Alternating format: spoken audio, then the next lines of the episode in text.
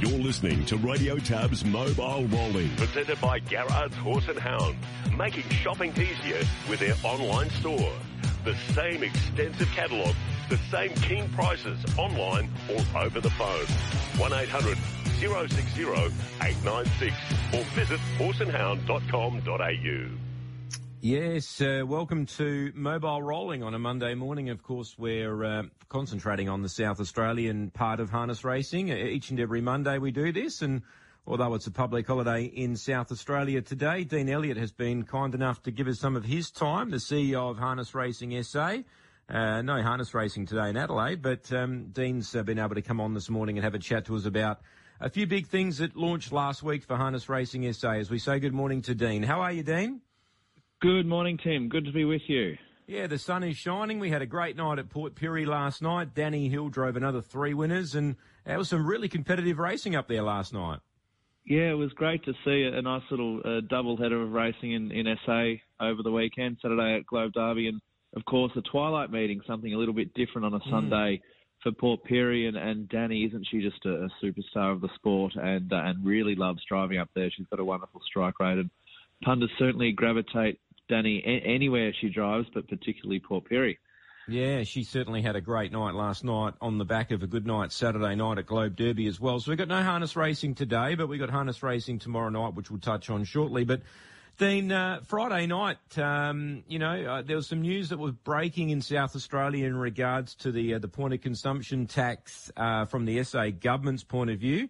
We spoke about this a couple of months ago, and we were sort of waiting to hear what sort of assistance the government is going to be uh, applying to all the racing codes in South Australia. And uh, we got some good news on Friday. You, you can elaborate a bit more. That's right, Tim. We got some some good news for the state for all three racing codes that came through on Friday, and then was officially announced on Saturday morning. And that was that the the betting operations tax, or also as you referred to, the POC tax um, has been doubled. The rebate has been doubled by the state government um, from 10% to 20%. So, um, wonderful news for South Australian racing. A de- a definitely a positive step forward and a, mm. a, sign from the Malinauskas government that they're, you know, willing and, and, able to work to work with racing moving forward. So, um, yeah, definitely a, a positive step in the right direction.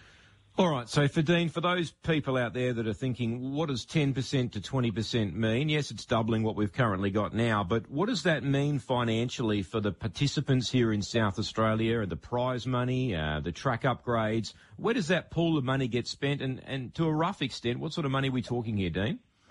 Sure. Well, it's a four-year deal, and the, the uplift from that four-year deal across all codes will be uh, about $28 million, sort of forecasting. Mm-hmm and that's split up between each uh, code based on market share. Um, mm-hmm. So without being able to speak for the other codes, they'll have all their announcements in due course. But look, for harness racing, we have been incrementally increasing prize money um, over the past nine months, and that will continue to head north. Um, so stay tuned for some uh, more detail on that in the coming weeks. Um, and then in terms of infrastructure, I think that was part of your question. Um, mm. You know, we're also working alongside government um, on a on a couple of uh, other funding streams um, in relation to infrastructure. But first and foremost, the lion's share of that will be used in prize money. You know, we're hyper aware in South Australia that we need to remain nationally relevant and competitive across all codes. Mm. And, and a big part of that is to uh, make sure that that gap isn't widening with, with prize money differentials um, so we can keep uh, all of our great people and all of our great horses here as well and, and, and drive horse population into the future. So that's over four years, and that's split between all three codes. Now, is that a lump sum payment each year, Dean? Is that how that works, or is it sort of filtered in monthly, or how does it work? Oh, essentially, um, a little bit of both, but mm. essentially, it's a, it's an annual payment from the government. Mm-hmm. Um, and um, yeah, that, that that's how it would work.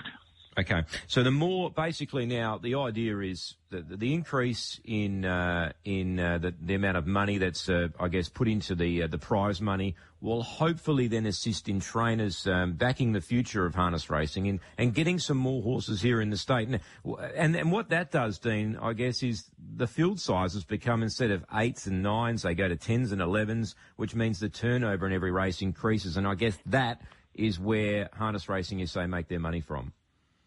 Yeah, that's right. And and installing that confidence in our participants to replenish their stock, to breed another horse, buy another one at the yearling sales, mm. um, but you know, find a tried horse from interstate, all, all, all of those areas that we can attract horses to race in South Australia. You know that that goes a, a, a good way to achieving that.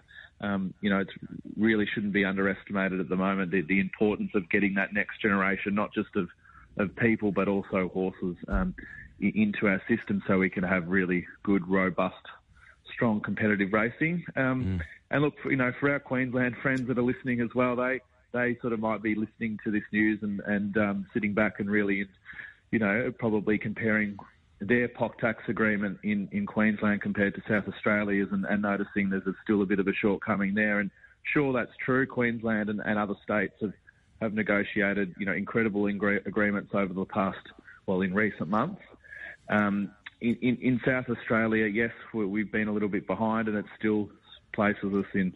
We're still in last place nationally, but it is it's a big commitment. It, it's double what we were receiving, mm. and it's a show of commitment and an appetite to keep working with government moving forward. So I would hope that this is sort of one of several um, announcements heading for, for harness racing in South Australia between mm. now and the, and the end of the calendar year.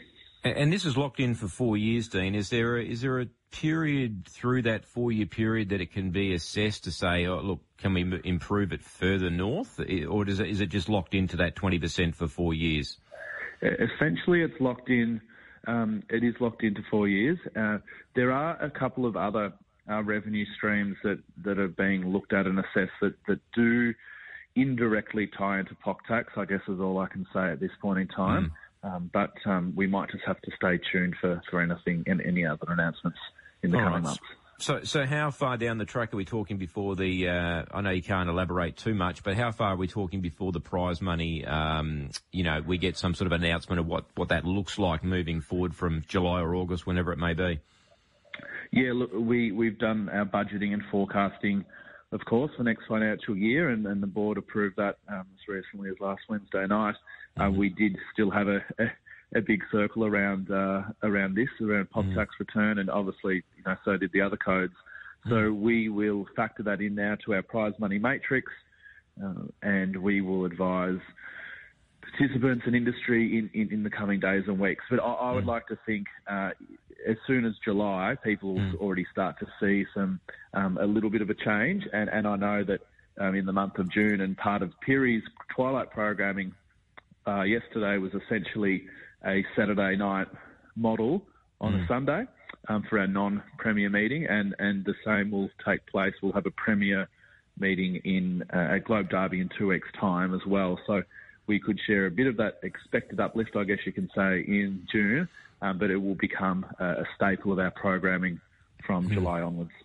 Was there ever any thought, Dean, that uh, that there wasn't going to be an increase in the POC tax? Um, did, did all the codes get together and say, "Hey, look, there's a chance this may not happen"? It's a really good point. I guess from that I can say that Racing and Wagering South Australia is a, a group comprised of the, the chairs and CEOs of each three racing code. It's chaired by Grantley Stevens, who's the chairman of Greyhound Racing mm. SA, and really le- well led by him and, and contrib- contributed by everyone. There was some great lobbying that went in, uh, especially since last October, but over a period of years.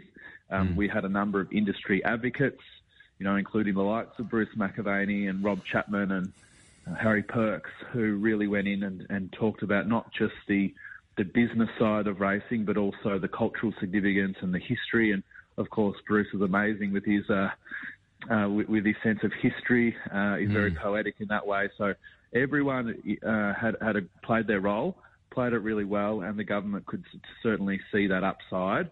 Um, and, and, and, and that real that real need to, to remain nationally competitive. So mm. uh, there, look, there was a time where you know essentially we were lobbying for 30%, um, which would bring us up to mm. a, a, national benchmark. Um, but there, you know, there was a time where we, we weren't sure if we were going to get any uplift because of you know other other commitments by the government. So I'm really mm. pleased um, that they've that they've committed to this and uh, and at this rate we can certainly move forward and and hopefully it's the start of a few little projects that we can work with into the future. Yeah, it's it's great. It's it's very exciting. The news, Dean. Um, just one more quick one. Um, thinking down the track here, I know we're only in June, but in October, the SA Pacing Cup. Is is the thought process now that we've got that support package there from the SA government that the, the prize money may may may lift on that particular race and we may see some big draw card horses here from from interstate. Yeah, we'll have a nice SA Cup in, in October, in addition to our SA Country Cup series that will run in in um, summer into autumn as well. So we'll have there'll be two bites at the cherry now, and and we'll have our standalone SA Cup um, in October, it'll be a heats in the final system. There'll be a um, a couple of uh, opportunities to automatically qualify before that as well.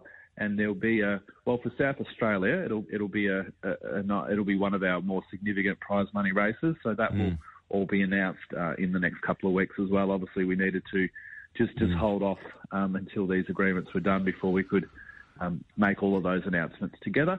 Um, but that's something we're excited about. Um, and it will give us a chance to attract some horses to the state, um, mm. whether it's uh, those that are visiting from interstate or those that um, uh, trainers may want to um, purchase just for that just for that series. Mm. Um, and and it's something we can really market and put our flag in the in the ground and sort of um, really attract people back to the races and create a campaign around that. And I know with our our, um, our new look board, and we've got a new um, marketing director, Chris Illman, who's really excited to to, mm. to sink his teeth into that side of things as well. So we'll certainly um, build some momentum into into next financial year with um, a lot of these roads heading to our feature racing um, throughout October, November, and then of course in early December with our Southern Cross, which mm. as well I should say the Southern Cross is our um, breeding incentive scheme in South Australia. It's the backbone of of our um, of, of, a lot of our funding and. Mm we are looking at increasing or developing and evolving that, I should say, um, in mm. line in addition to our prize money as well. So look look for some announcements on that front uh, in the coming weeks too. Yeah, it's great news, Dean. It's all very positive. I think this is exactly what harness racing and all the codes in racing SA needed. Um, you know, we, we basically we headed the racetrack with a fair bit of confidence moving forward, and I know all the hard work that your team has been putting into this, Dean. So, uh, congratulations on the result, onwards and upwards, as you would say, and uh, we'll see you at the track tomorrow night at Globe Derby. Fantastic, and uh, happy calling, Tim. Keep up the Thanks, great work.